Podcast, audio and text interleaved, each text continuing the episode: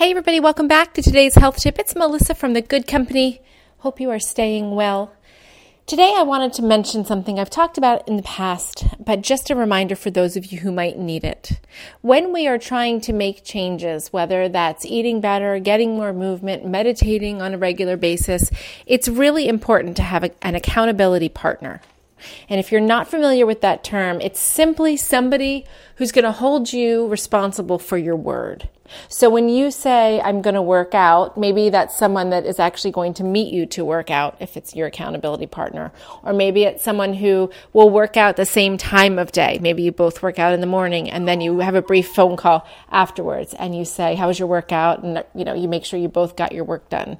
Or maybe you are sharing your daily diet with a nutritionist, something that you're writing down on the daily and keeping track of. So just something to think about. If you don't have an accountability partner, it's something that you might want to consider. It really helps to make changes um, when you have somebody on your side rooting for you that wants the best for you and is going to make sure that you get it done.